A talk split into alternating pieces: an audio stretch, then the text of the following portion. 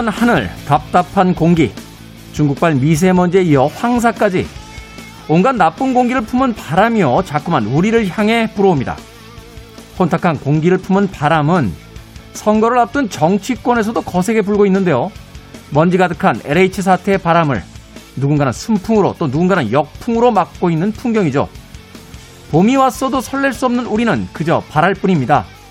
새롭게 부는 바람은 이 뿌연 세상을 좀 바꿔주기를요. 마음껏 믿고 숨쉬며 이 땅에 살아갈 그날이 찾아오기를 말입니다. 김태현의 시대음감 시작합니다.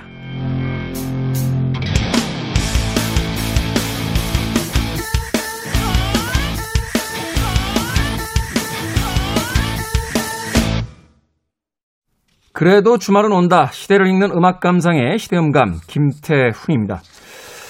자, 황사의 계절이 돌아왔습니다. 봄이 와서 따뜻한 것은 좋은데 또 우리의 기관지를 간지럽히는 호흡하는데 힘든 상황을 만드는 이 황사 또는 미세먼지 지긋지긋하다 하는 생각하게 됩니다. 이 황사와 미세먼지의 계절이 돌아오면 우리나라 국민들 중국 욕 참 많이 합니다. 아, 중국 쪽에서 그 원인이 있다라고 생각을 하기 때문인데 중국의 정통한 학자 이야기를 들으니까요. 어, 중국 입장에서는 조금 억울한 면도 있겠다 하는 생각을 해보게 됩니다.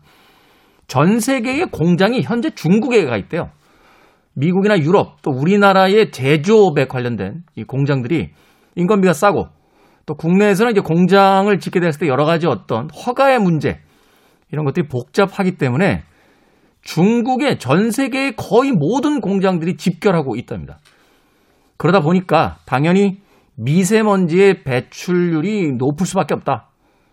결국 우리가 아, 중국에서는 미세먼지를 통해서 괴롭힘을 당하게 되는 것은 우리의 공장이 그쪽에 가 있기 때문이기도 하다. 뭐 하는 이야기를 하던데요.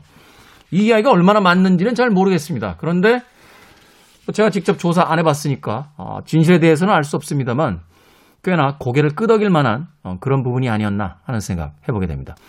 결국 거대한 지구와 세계는요, 어느 한 지역만의 문제가 아니라는 거죠.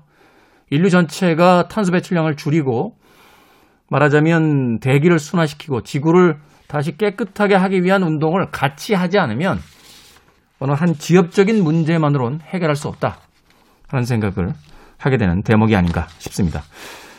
그래서 이런 문제들도 정치적인 문제들도 다시 한번 생각해 보게 됩니다. 어느 한 부서, 어느 한 관청의 문제가 아니라 우리 사회 전체에 연관되어 있는 부분이 아닐까 하는 생각이 들어요.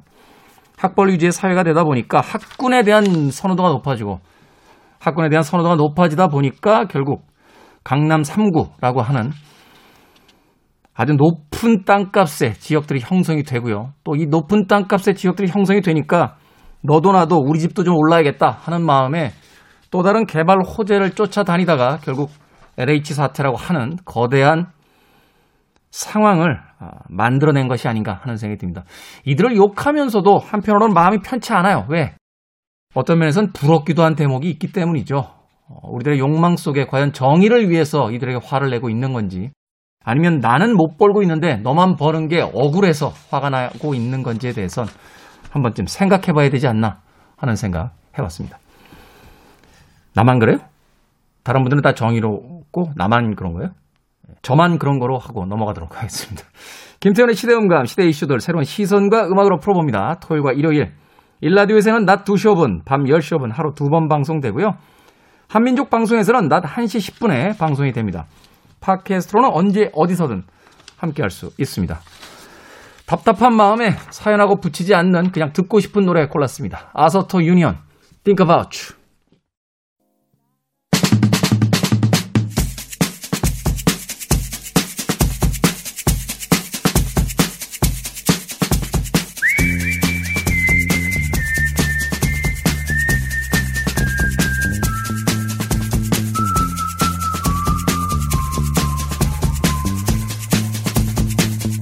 한 주간 사람들이 많이 본 뉴스 그리고 많이 봐야 하는 뉴스를 소개합니다. Most and Must KBS 산업과학부의 오규정 기자, 탐사보도부의 강병수 기자 나오셨습니다. 안녕하세요. 안녕하세요. 자, 그럼 먼저 한 주간 사람들이 많이 본 Most 뉴스 오기정 기자님이 준비해 오셨죠? 네, 뉴스 분석 사이트 빅카인즈를 통해서 지난 3월 12일부터 18일까지 가장 많이 보도된 주요 이슈들을 정리해 봤습니다. 뭐 우선 첫 번째로는 그 LH 관련 속보를 빼놓을 수 없을 것 같아요. 네. 지난 16일에 문재인 대통령의 대국민 사과가 있었습니다. 성실하게 살아가는 국민들에게 큰 허탈감과 실망감을 드렸다. 이번 일을 계기로 부동산 부패 사슬을 끊겠다는 사과 내용이 있었고요. 그리고 다음 날인 17일에 경찰이 그 최초 의혹 제기 보름 만에 LH 상급 기관인 국토부를 압수수색했습니다. 그리고 LH면은 2주 만에 네, 그렇습니다. 음. LH에 대해서도 추가 압색을 했고요. 그리고 이뿐만이 아니라 사실 LH에 그치지 않고 지금은 이제 언론들이 미공개 정보를 이용한 땅 투기 그리고 국회의원이나 아니면 뭐 지자체 공무원들이 이해 충돌 지역에 부동산을 매입했다는 그런 의혹을 어, 잇따라 보도를 하면서 네. 전방위로 좀 확대되는 모습을 보이고 있습니다. 아, 이게 지금 여론이 지금 가라앉질 않고 있죠. 네, 어, 그렇죠. 대한민국에서 건드리면 안 되는 문제들이 있잖아요. 일단은 학력에 대한 부분. 아 그리고 군대 문제. 그리고 땅 문제 건드리면 안 돼요. 네. 어, 터졌어요. 이게 더군다나 네. 굉장히 큰 파장으로 터졌기 때문에 네. 뭐 대통령 레임덕이 일찍 올 거다, 혹은 뭐 음. 정권의 최고의 위기다, 뭐 이런 음. 이야기도 있는데 이게 수습이 어떻게 되는지, 네. 예, 수사가 어떻게 되는지 이걸 좀 지켜봐야 될 것 같습니다. 맞습니다. 자, 미얀마 유혈 사태 이거 어떻게 돼갑니까? 어, 네. 미얀마에서 지금 군경의 유혈 진압이 계속되고 있고요. 지난 토요일 이후에만 100명이 넘는 시민들이 그 총격에 사망했습니다. 아... 이 평화 시위를 계속 이제 유지를 해왔었는데 시민들도 이 무장 시위를 해야 되는 거 아니냐. 음... 시위가 좀 격화될 조짐이 있다고 하거든요. 네, 이번 주말에 또 계속 대규모 시위가 있으니까 좀 걱정이긴 합니다. 이거 국제사회에서 나서야 되는 거 아닙니까? 사실 우리 대자뷰 있잖아요. 그렇죠. 어, 광주 민주화 그 항쟁에 대한 네. 대자뷰가 있기 때문에 그 얼마나 고립돼 있었습니까? 사실 그때 국제사회의 어떤 도움도 받지 못했고 네. 미얀마 유혈 사태 예, 조속히 좀 해결이 됐으면 하는 상황 입니다. 예, 마음 가져봅니다. 예, 박범계 수사지휘권 발동했습니다. 네, 이거 마지막 많이 본 뉴스로 가져와 봤는데요. 한명숙 전 총리 재판에서 검찰이 증인에게 위증을 시켰다는 이른바 모해 위증 사건 의혹과 네. 관련해서 박범계 법무부 장관이 사건을 다시 심의하라고 수사 지휘권을 발동했습니다. 요거 Most 뉴스에서 좀 자세하게 다뤄볼까 합니다. 음, 네. 자, 한 주간에 많이 본 Most 뉴스 오기정 기자가 어, 이야기를 해주셨습니다. 자, 좀 자세히 다뤄보죠. 박범계 수사지휘권 발동. 이거 어떻게 돼가고 있는 겁니까?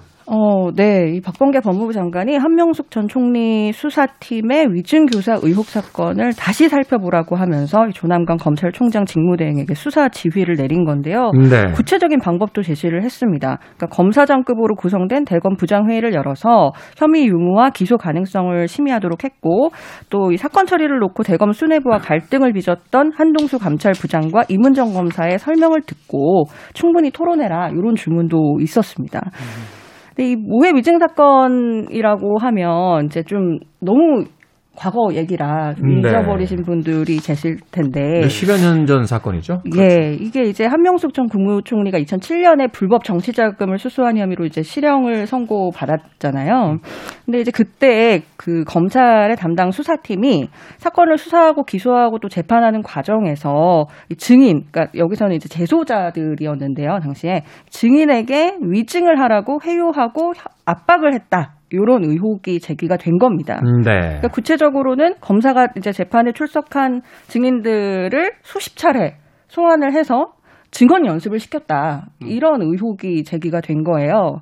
그러니까 보통은 이제 위증이라고 하면 어 그냥 이제 허위 증언 그렇죠. 거짓말을 했다 뭐 이런 건데 이제 그러니까 모... 증인이 어떤 이해관계에 의해서 그냥 개인적인 어떤 그렇죠. 위증을 하게 되는 거죠. 예. 그렇죠. 근데 이제 모해 위증이라고 하면 어떤 특정한 사람을 해치려고 그러니까 음. 해하기 위해서 허위 증언을 했다 는 혐의인 거거든요. 그래서 이게 공소시효가 10년이 되는 꽤 무거운 범죄예요. 네. 근데 이제 여기에 이제 핵심 증인인 그 김모 씨의 공소시효가 3월 어, 22일에 완성이 됩니다. 얼마 안 그- 남았네요. 예, 얼마 정말 얼마 안 남았죠. 그래서 네. 이제 박범계 장관이 22일까지 이 김 씨를 어떻게 뭐 입건할 건지 기소를 할 건지 이걸 이제 결정하라고 지시를 하게 된 거죠. 일단은 과거의 사건을 다시 불러냈으니까 거기에 대한 어떤 특별한 이유가 있을 것 같고 네. 어, 김 씨에 대한 입건과 기소 여부 22일에 이제 공소시효가 완성이 된다고 했는데 그때까지 기소하면 그 뒤에는 또 어떻게 어, 사건이 또 처리가 되는지 좀 그게 궁금한데요. 네, 이게 공소시효 만료일이 22일인데 22일 전에 김 씨를 이제 그 모해 위증으로 기소를 하게 되면 일단 시효가 중단이 되거든요. 네. 시효가 중단되면 이김 씨를 조사하는 과정에서 그러니까 모해 위증이라고 하면 누군가 교사를 했다라고 이제 김 씨가 얘기를 하고 있기 때문에 특히 이제 검사가 시켰다라고 얘기를 하고 있기 때문에 김 씨를 조사하는 과정에서 이, 이 검찰의 어떤 그 교사로 이뤄진 것인지에 대한 부분도 조사가 가능해지는 거죠. 네. 일단은 검찰이 지난 3월 5일에 왜 3일 만에 정리해서 무혐의 처리했잖아요. 네, 그랬었죠. 네, 네. 그런데 박범계 장관이 다시 한번 그 수사지휘권을 발동한 것은 그 조사 결과 못 믿겠다. 네. 뭐 그러니까 이런 이야기 아닙니까? 그렇죠. 사실상. 사건 기록을 이제 검토를 해봤더니 검찰의 위법한 수사 관행이 확인됐다. 그러니까 이 사건 처리의 공정성에 의문이 들었으니 다시 심의를 해봐라 이런 취지인 거죠. 이 수사 지휘에 따라 모해 위증 교사 의혹 사건을 재심의하는 대검 부장검사 회의가 19일에 열렸는데요.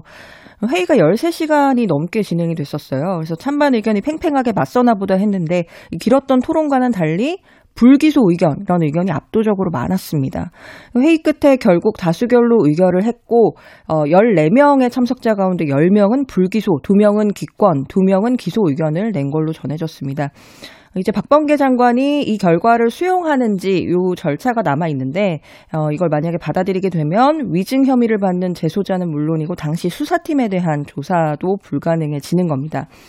이번 수사 지휘와는 또 별개로 이 인권 침해 그러니까 당시 수사팀의 뭐 위법, 부당한 수사 관행이 있었는지에 대한 합동 감찰을 지시한 게 남아 있는데요. 여기서 당시에 수사팀의 비위가 확인이 되더라도 이제는 뭐 시효가 지나서 징계를 할 수는 없을 걸로 보입니다.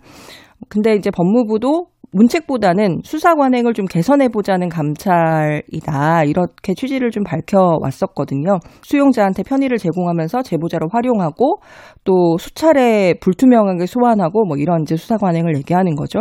그래서 한동안 이 사건을 둘러싼 갈등이 지속될 걸로 보입니다. 이게 한명숙 그 전 총리 사건이긴 합니다만 결국 그 내용적인 측면을 다시 자세히 들여다보면 예. 법무부와 검찰에 다시 한 번의 충돌이 되지 않을까 뭐 이런 네. 생각도 드네요. 네. 음, 검찰 개혁에 대한 정부의 의지가 이 사건을 통해서 또 계속해서 지금 진행이 되고 있다 이렇게 좀 생각을 해보고 결과가 어떻게 나오는지 좀 지켜봐야 될 것 같습니다. 자, 한 주간의 Most 뉴스 오기정 기자가 정리를 해주셨고요.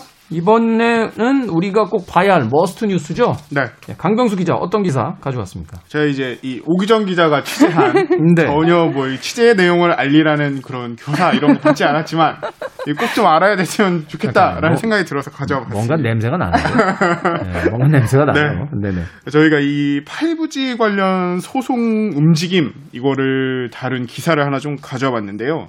5G. 네, 5G요. 오지게 안 터져서 오지라고 한다는 그렇죠. 5G. 그런 얘기가 있습니다. 제가 전화 엊그저께 바꿨거든요. 네. 어, 안 터져요. 안 오지가. 터져요. 네. LT로 맨날 바뀝니다. 오지였다가. 그러면은 한번 소송 참여를 심각히 고려해 볼 만한 그런 내용입니다. 이- 이틀밖에 안 되는데 소송 참여할 수 있어요. 이 5G가 원래 이 LTE보다 20배 빠르다. 이거를 굉장히 강조하면서 이제 정말 빛의 속도 이런 걸 강조하면서 나온 거잖아요. 그래서 네. 2019년 4월 3일 밤 11시에 보통 그런 경우 없는데 갑자기 밤 11시에 한밤중 기습개통까지 감행하면서 이제 세계 최초다 우리나라가 이렇게 시작을 했는데 2년 동안 가입자 빠르게 늘어서 지금 1,300만 명이라고 합니다. 그럼 이제 휴대전화 이용자 5명 가운데 1명 꼴로 5G 가입자인데 문제는 잠깐 말씀하셨던 것처럼 이 빛의 속도를 체감하는 경우가 정말 드물거든요. 네. 대부분은 나는 5G인 줄 알지만 사실상 LTE로 돌아가는 경우가 굉장히 많다고 해서 어, 이게 왜 그러냐. 조금만 이동해도 5G에서 금방 LTE로 바뀌고 이러고 있다. 그런데 정작 돈은 더 내라. 이 최신 단말기는 거의 의무적으로 5G로 가입하게 돼 있으니까. 제가 가입을 하는데 그 자세히 설명을 해 주시더라고요. 네. 그이 가입 말하자면 휴대폰을 판매하는 그 판매점 그 대표님이 네. 그런 이야기가 많았나 봐요. 일단은 어쩔 수 없이 5G로 개통을 하셔야 돼요. 그런데 음. 3개월이 되면 LTE로 바꾸실 수 있습니다. 그러니까 요금제가 5G가 제일 비싼 거예요. 음. 그러니까 3개월 후에 오셔서 LTE제로 바꿔주세요 하면 저희가 바꿔드리겠습니다라고 하는 거예요. 음. 그러니까 이미 시장에서는 5G가 지금 잘 안 터진다는 게 일반적인 이제 상식으로 다 퍼져 있는 거예요. 음. 그렇죠. 예. 그런데 무조건 3개월은 예. 더 비싼 5G 요금제로 개통을 일단 네. 해야 된다. 이런 이야기거든요. 이게 말이 됩니까? 일단 일단 그게 제일 문제인 거고, 음. 그러니까 왜냐하면 LTE 요금제보다 5G 요금제가 활- 확실히 비싸거든요. 월 2만 5천 원에서 4만 1천 원까지 차이가 나요. 그러니까 아. 같은 스펙이라고 했을 때. 근데 문제는 요새 최신 폰들은 다 5G 전용 폰으로 나오기 때문에 이게 선택이 안 돼요. 예, 네. 선택이 안 되는 거예요. 그러니까 네. 내가 LTE를 쓰고 싶으면 이제 그 아까 그 김태훈 DJ가 말, 그 말씀하신 그 대리점에서는 그렇게 설명을 해주지만, 그러니까 원래대로라고 하면 이 5G를 개통을 한 다음에 이 5G 폰에서는 어, 정상적인 방법으로는 통신사에서 LTE로 요금제를 못 바꿔요. 못 바꾸도록 돼 있어요. 그러니까 LTE로 바꾸려면 내 폰에 있는 유심을 다른 공기계에다 옮겨서 LTE 폰에다 옮겨서 그걸 요금제를 다시 LTE로 바꿔 바꾼 다음에 유심을 다시 뽑아서 내 기계에다 넣어야지. 복잡한 과정을 거쳐. 네, 그렇게 되는 거예요. 그러니까 복잡한 과정이라는 건 하지 말란 얘기잖아요. 우리가 사실상 어렵게 만들어 놓은 거죠. 회원가입은 되게 쉬운데 탈퇴가 어려운 건 탈퇴하지 마라 이런 얘기잖아요. 그러니까 요금제로 이야기하면 지금 경차 타고 다니는데 톨게이트에서는 계속 중형차로 요금 내라 지금 이렇게 이야기하는 건데. 그쵸, 비율가. 일단은 지금 오기정 기자가 흥분했어요. 강병수 기자 차례인데 본인 취재라 쑥 들어오셨거든요. 중간중간에 계속. 네, 강병수 기자. 더 자세히 좀 소개를 해주세요. 네. 그래서 이, 이런 상황에 화가 난 이 5G 피해자 모임이 아, 그럼 이 정부와 이동통신 3사를 대상으로 공동소송을 진행하겠다. 이렇게 밝힌 상황이거든요. 아, 이게 정부도 걸려 있군요. 네. 네. 그왜 그런가? 이 5G 피해자 모임 측이 주장하는 거는 이 이동통신 3사의 5G 기지국 구축이 당초 광고랑 홍보, 광고와 홍보에서는 이거 정말 잘 통한다. 빛의 속도를 체감할 수 있을 겁니다. 이렇게 홍보를 해놓고 실제로 보니까 가용 지역도 너무 좁고 그다음에 아까 말씀드린 것처럼 5G, LTE 전파 넘나드는 통신 불통 나타나고 돈은 돈대로 더 받고 이런 상황이니까 우리 소비자로서의 권리가 침해를 받는다. 화가 난다. 소송을 진행하는 거죠. 그리고 실제로 이분들이 이제 근거로 삼는 이 자료들을 보면은 과학기술정보통신부가 이 5G 기지국 현황 이런 자료를 냈는데 이 5G 기지국 구축율이 LTE 대비 평균 15% 미만이다. 네. 이런 내용의 자료가 나왔다 그래서 이런 걸 좀 근거로 삼고 진행을 하고 있는 상황이죠. 그러니까 말하자면 시설은 투자를 안 해놓고 네. 지금 돈만 더 내라 음. 하는 상황인 거잖아요. 네. 그러니까 실질적으로 쓸 수가 없는데 요금은 더 내야 된다. 그렇죠. 그렇죠. 그러니까 그 아파트 단지 내 수영장에 들어갈 수 있는 사람은 지금 20명밖에 안 되는데 단지에 입주한 한 5천 명한테 다 수영장 요금 받겠다. 지금 이런 상황으로 지금 가고 있는 네. 거잖아요. 그렇죠. 근데 정부와 이동통일 3사는 이런 상용화 당시에도 이미 이 완전한 5G망 구축에 시간이 필요하다는 사실을 알았음에도 불구하고 이런 건 뭐 광고나 약관이나 계약 등을 통해서 전혀 알리지 않는 바람에 이렇게 소비자들이 큰 피해를 보고 있다. 이렇게 주장을 하고 있는 거고 이미 지난해 10월에도 한국 소비자단체 협의회가 이 5G 피해자를 5G 피해를 소비자에게 보상해야 한다. 이렇게 권고했지만 통신사가 지금 이를 거부하고 있는 상황이고요. 음, 네.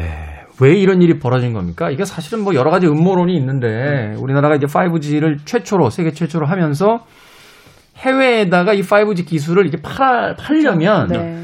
우리나라 사람들이 그걸 쓰고 있다라는 어떤 이 말하자면 그 자료가 있어야 음. 네. 사실은 그 뭐 협상에서 유리했기 때문이다 뭐 이런 이야기도 있고 여러 가지 이유도 있었거든요. 네, 그렇죠. 이게 상용화가 되고 이제 기술 발전, 발전이 좀 진행이 돼야 이제 그게 장비라든지 뭐 이런 부분들이 해외에 이제 수출이 용이한 부분이 있었고 그리고 이제 미국과 우리나라가 5G를 거의 비슷하게 상용화를 하려고 했었는데 이제 세계 1위 시장을 선점하려면 미국보다 1분이라도 먼저 우리가 그 개통 상용화 발표를 해야 된다라는 음. 이 조급함이 사실 있었던 게 사실이죠. 음, 그런 어떤 조급함에 대한 그 피해를 우리 지금 소비자들이 고스란히 그렇죠. 지고 있는 거죠. 사실상 그리고 지금까지 우리나라 이 통신 시장 보면 이 이동통신 3사가 사실 사실상 뭐 독과점 형태로 지금 그렇죠. 엄청난 수익을 거두고 있는데 그에 비해 책임은 부족하다는 지적은 정말 수십 년째 지속되어 오고 있는 문제 제기잖아요. 이런 거 있어요. 그 통화. 통화 수신금 같은 거. 음, 그거 한번 등록하면 되는데 그걸 매달 받아가잖아요, 돈. 그게 뭐죠? 전화 이렇게 하면 뭐 음악 나오고 이러지 않습니까? 네네네. 그거 한 번 이렇게 사면 되는데 그거 매달 돈을 받더라고요. 어, 아, 그래요? 요금으로. 아, 이거 잘 모르시는군요. 저는 안 해놔서 그냥. 아, 그렇습니까? 네네. 어떻게 옛날 사람인가요, 제가? 어찌됐건. 이거 어떻게 해야 됩니까, 그래서? 지금 어떻게 진행이 됩니까, 소송이? 일단은 소송 인단수 100만 명을 한번 목표로 지금 공동 소송에 참여할 사람들 계속 모으고 있는 중인데요. 네. 어, 얼마만큼의 호응을 받을지 그리고 이 어떤 결과가 나올지는 조금 더 지켜봐야 이제 막 시작되는 움직임이니까 음. 뭐좀 지켜봐야 하는 그런 상황인 것 같아요. 저도 그럼 3개월치 5G 요금 이제 반환 받을 수 있는 거죠? 네. 저는 뭐 쓴 지 며칠 안 돼서 아직 요금이 나오진 않았습니다만, 어, 저도 한번 관심 가지고, 네. 이 소송단에 한번 들어갈까 생각을 좀 해보도록 하겠습니다. 자, 한 주간에 많이 본 Most 뉴스, 그리고 우리가 꼭 봐야 할 Must 뉴스, KBS 산업과학부의 오규정 기자, 그리고 탐사보도부의 강병수 기자 두 분과 함께 이야기 나눠봤습니다. 고맙습니다. 감사합니다.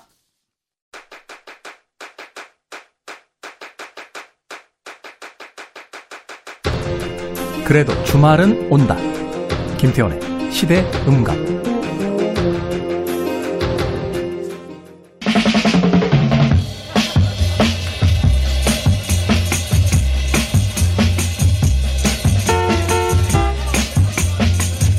이은희의 단편 소설 푸른 문을 열면에서 할머니는 이렇게 말씀하십니다. 아가, 꽃을 봐라. 속상한 거는 생각도 하지 말고 너는 이쁜 것만 봐라. 우리 모두 주말만큼이라도 속상한 것들은 다 있고요. 예쁜 거, 좋은 거, 재밌는 것들만 보면 좋겠습니다. 우리 시대 영화 이야기 시선의 시선. 영화 유튜브 채널 김시선의 김시선 평론가 나오셨습니다. 안녕하세요. 네, 안녕하세요. 김시선입니다. 반갑습니다. 김시선 평론가는 이제 평상시에 일로서 영화를 보잖아요. 네. 일로서 영화를 보다가 머리가 아파지면 뭐 합니까? 저는 또 그 시기에서 영화를 보는 편인 것 같아요. 일로서 영화를 보다가 머리가 아파지면 또 머리가 아플 때 보는 영화를 봅니까? 네, 네. 그러니까 좀 뭐랄까 이제 요즘에는 특히나 일로 보는 영화들이 좀 생기다 보니까 어 제가 선택하는 것은 아니잖아요. 그래서 그렇죠. 제가 선택해서 오늘 밤에는 보고 싶은 영화들이 간혹 떠오를 때가 있거든요. 그래서 뭐 최근에는 뭐 대부 시리즈라던가 네. 그리고 작년 말에는 해리포터 시리즈들. 해리포터 시리즈. 네, 그리고 최근에는 사라진 시간은 또 다시 봤던 것 같아요. 사라진 시간까지. 네. 예. 인간미가 없네요. 김수선 평론가는 언제부터 그렇게 인간미가 없었습니까? 아, 저도 가끔 그래서 저희 어머님이 항상 하시는 말이 너는 무슨 재미로 세상을 사냐 이렇게 저한테 가끔 물어보곤 하거든요. 아니, 근데 그럴 수 있어요. 저도 사실은 그 이라디오에서 아침에 이제 두 시간 동안 음악 트는데 음악 틀다가 이렇게 지치면 저녁에 제가 자주 가는 LP바 가서 또 다른 음악 듣거든요. 네. 그러니까 사실은 어떤 것이 일로서 대할 때하고 또 어떤 것을 휴식으로 대할 때하고 같은 것처럼 보이지만 전혀 다른 것이 되지 않나 네. 하는 생각이 또 듭니다. 저도 그렇게 생각하고 있습니다. 네, 하지만 인간미는 별로 없어요. 맞습니다. 자, 오늘 어떤 영화입니까? 아, 네. 오늘은 어, 많은 분들에게 어떻게 보면은 힘이 될 만한 그런 또 영화 한 편 가져왔는데 바로 스피드 큐브의 천재들이란 영화입니다. 스피드 큐브의 큐브의 천재들. 천재들. 네. 여기서 큐브라고 하면 저희가 옛날에 이렇게 네. 돌려가면서 맞추던 그거를 이야기하나요? 네, 루빅스 큐브라고 불리고 있는 그 뭐 정육각형의 모양으로 되어 있는 그래서 네. 어, 특정 조각을 돌려서 색을 맞추는 게임이잖아요, 큐브가. 그렇죠. 그 큐브가 우리가 생각했을 때는 그냥 단순히 어, 장난감? 뭐그 정도로 생각하시는 분들이 계실 것 같아요. 근데 이게 그 정말 전 세계 대회가 있고 그 대회에 출전하는 사람들이 있는데 그 사람들의 이야기를 다루, 다루고 있습니다. 아, 이게 세계 대회가 있어요? 네. WCA에서 World Cube Association 해서 그 세계 큐브 협회라는 곳에서 어, 매년 다양한 그 도전자들의 저 신청을 받아서 어, 큐브 스피드 큐브 대회를 열고 있습니다. 뭐 생각해 보니까 체스나 바둑도 게임이고 네. 놀이고 네.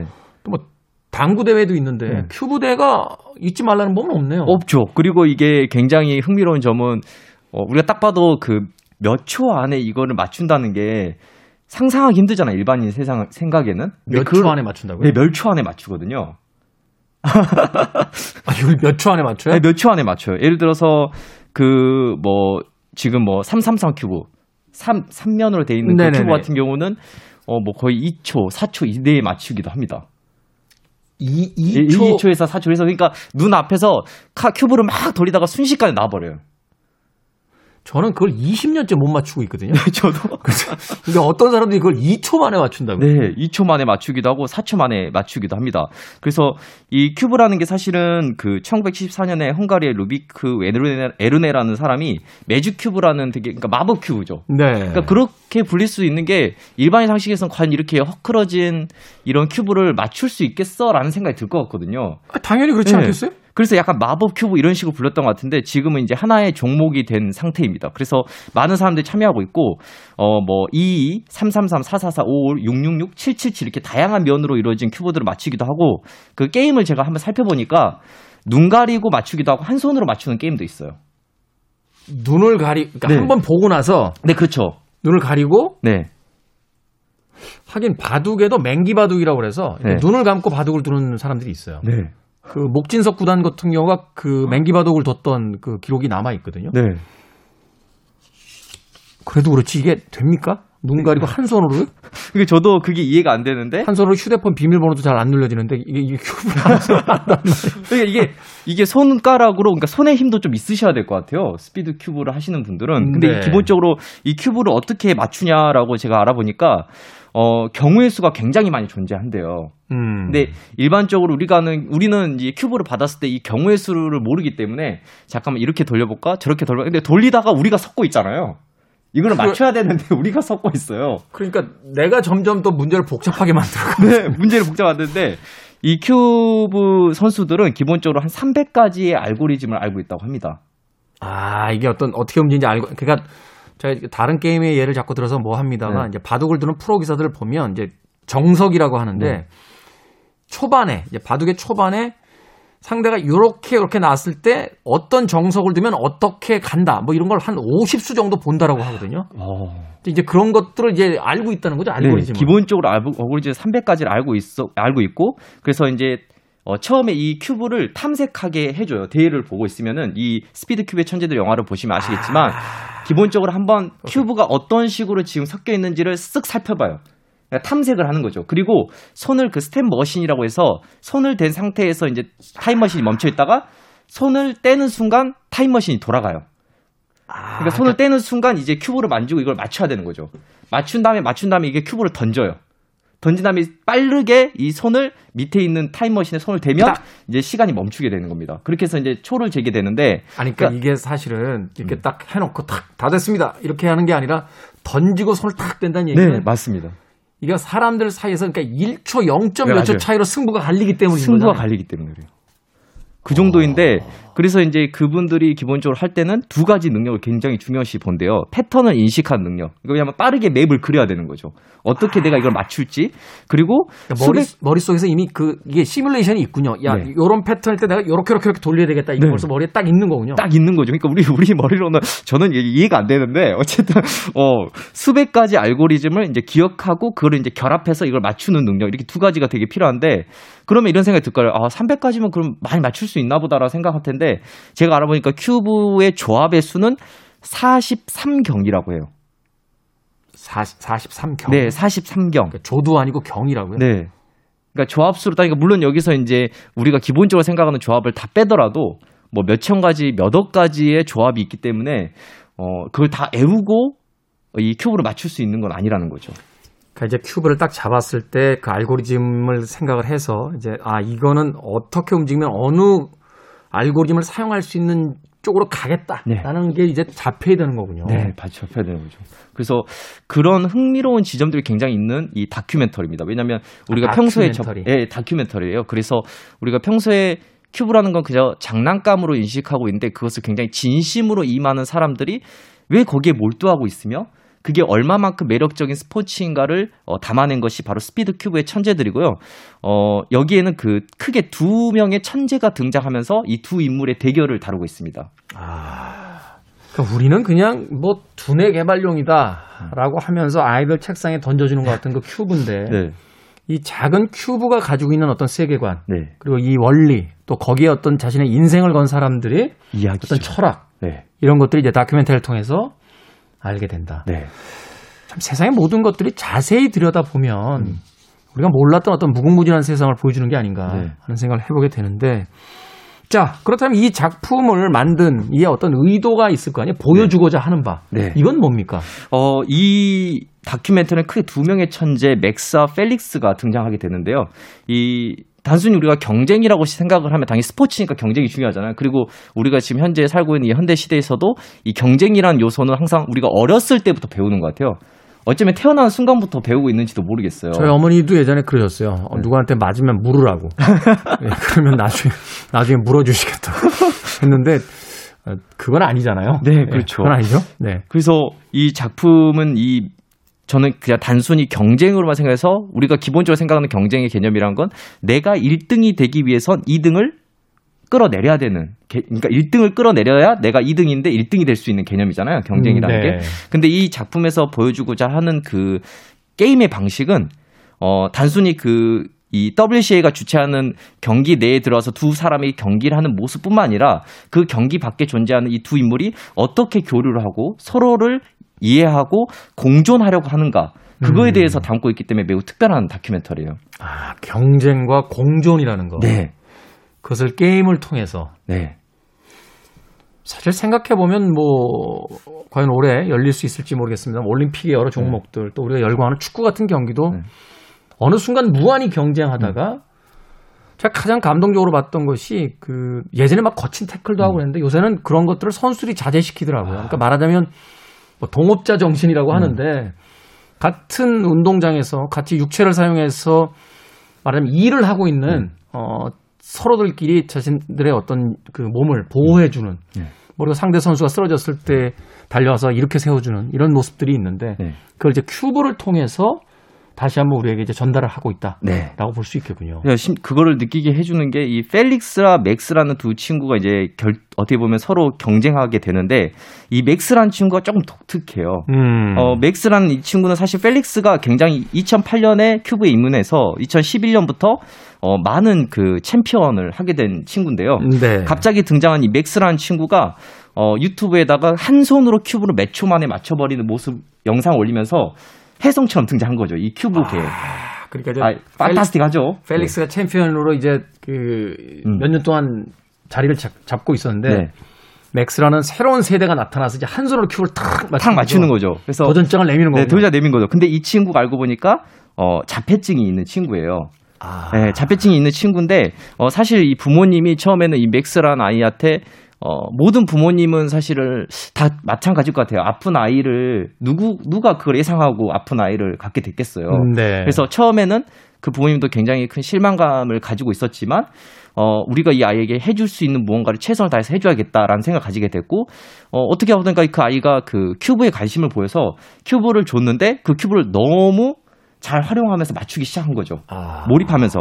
그래서 이 큐브가 처음에는 그냥 단순히 이 아이에게 좋은 장난감이 돼줄 거라고 생각했는데 네. 그 큐브가 실제로 자폐증을 가진 아이들한테 매우 도움이 된다고 해요. 어, 그래서 예전에 1980년도에도 그 자폐증을 가진 아이들이 이 큐브를 통해서 그 치유가 어느 정도 되기도 하고 음. 이런 식의 그 문화가 있었다고 하더라고요. 그래서 이 친구도 그러면서 어, 굉장히 큐브를 통해서 이제 기록을 세워 나간 거죠.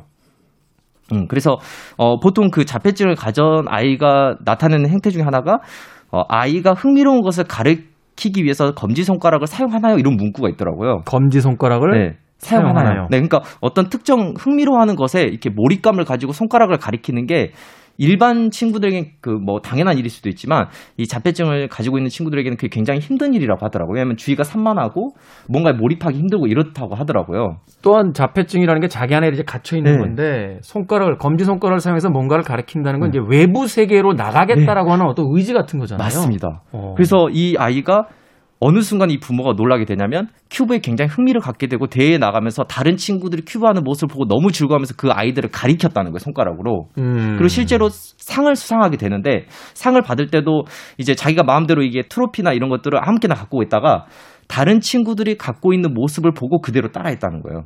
그게 음. 굉장히 힘든 거라고 하더라고요.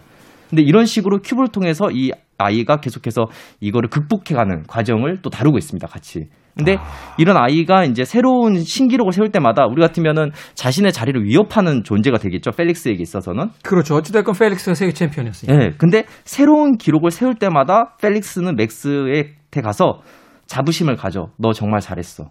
라고 계속해서 응원을 해주는 그런 되게 아름다운 모습을 저희가 어. 볼 수가 있습니다. 난 영화도 안 보는데 벌써 울컥하네. 저 사실 그때 좀 울었어요.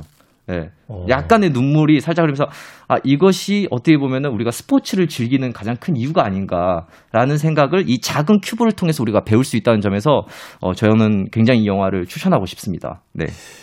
우리가 이제 영화를 통해서 이 영화의 좋은 영화다, 또 음. 잘 만들어진 영화다라고 할 때 이제 여러 가지 요소들을 보게 되는데 네. 어떤 특수한 상황을 가지고 우리가 보편적인 어떤 이야기를 들려줄 수 있을 때, 네. 또 아주 작은 세계를 가지고 아주 큰 세계에 대한 이야기를 은유적으로 보여줄 수 있을 때, 음. 네. 혹은 이제 거꾸로도 성립이 되죠. 네. 우리가 다 알고 있는 이야기를 가지고 전혀 모르는 이야기를 네. 끄집어낸다거나 아주 일반적인 큰 세계를 통해서 아주 음. 미세한 세계를 어, 다시 보여줄 때뭐 네. 이런 것들이 있는데 이 큐브가 그러네요. 아주 작은 큐브라고 하는 어. 그 조그마한 공간 그리고 자폐와 게임이라고 음. 하는 아주 특수한 상황을 통해서 일반적인 네. 사회에서 우리가 이제 가져야 될 어떤 생각들 네. 아까도 이야기해 주신 이제 경쟁과 공존이라는 이야기를 이제 끄집어내고 있다라는 네. 측면에서 아주 영화- 흥미로운 영화였어요. 아주 흥미롭다. 네. 대신 그렇다고 해서 어, 큐브를 사서 따라하시지 마시기 바랍니다. 어, 어, 보다 보면은 쉽게 느껴지는데 막상 저도 사서 해봤는데요. 이 작품을 보고 나니까 아, 나도 할 수 있지 않을까. 그런데 아, 안 됩니다. 어, 안 되더라고요. 맞아요. 600만 불의 사나이 흉내내다가 저 2층에서 떨어져 다리 부러진 아이들 굉장히 많고요. 아, 이 이야기도 해놓고 나니까 김수선 평론가한테 미안하다. 네, 왜요? 김수선 평론가는 600만 불의 사나이 모를 것 같아요. 어, 나만, 나만 아는 얘기였어. 근데 더 저는 이 큐브라는 게 정말 이 작품을 보면서 아름다웠던 이유 중에 하나는 어 처음에 우리가 모든 스포츠가 비슷할 것 같아요. 큐브라는 건 결국에 우리가 봤을 때 모든 색을 배열을 맞춰서 하나의 답을 찾는 거잖아요. 그렇죠. 근데 저는 그 하나의 답을 찾는 것만이 어, 이 스포츠의 매력이라고 처음에 생각했는데 이 작품에서 펠릭스와 맥스의 모습을 보면서 이들이 그 순간에 몰입해서 이것을 대중 앞에서 맞춰가는 모습, 그 움직임을 보면서 아, 이 큐브의 아름다움이란 건 한 개의 답을 보여주는 게 아니라 그 답을 가기 위해서 실세 없이, 실세 없이 움직이는 이들의 그 손동작, 그 움직임이 이 작품의 액션, 재밌는 부분이 아니었나라는 생각이 들더라고요.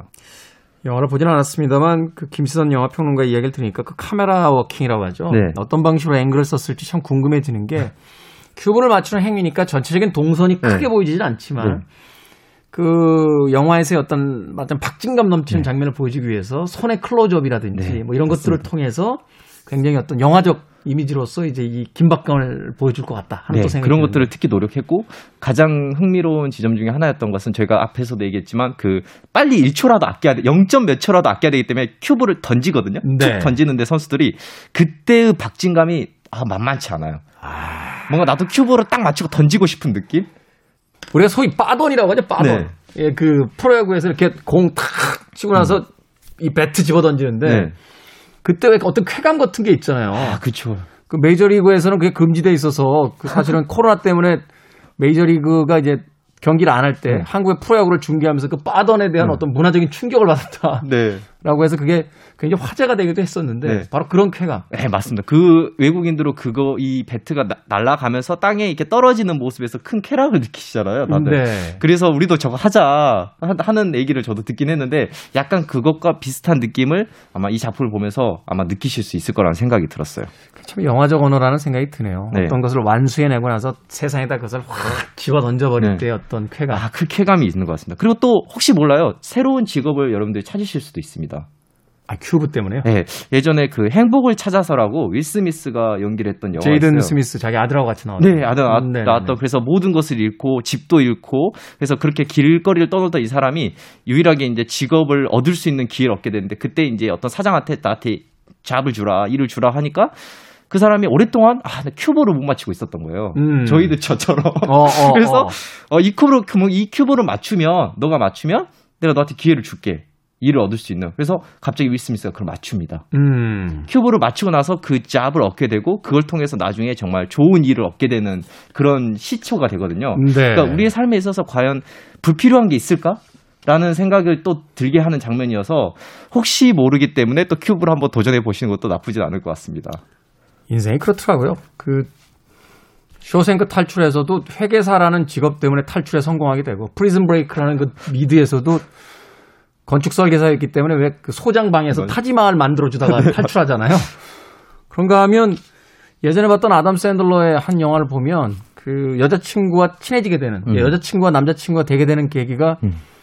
어떤 음악을 들어요? 라고 음. 했다가 스틱스였나요? 네. 어, 떤 음악을 듣는다라고 했더니 아 그 음악 아, 평론가들은 그들에 대해서 전혀 몰라요. 막 이런 네. 이야기를 나누면서 두 사람이 친해지는 계기가 되는데 우리의 삶의 어떤 인연을 만들어내고 네. 또 변화의 어떤 계기가 되는 것이 사실은 어쩌면 하찮고 네. 하찮게 아주 작은. 것들 또 아주 작은 것들에서 일어날 수도 있다. 네. 그런 기쁨을 아마 이 작품을 통해서 맛보게 되실 거라고 생각합니다.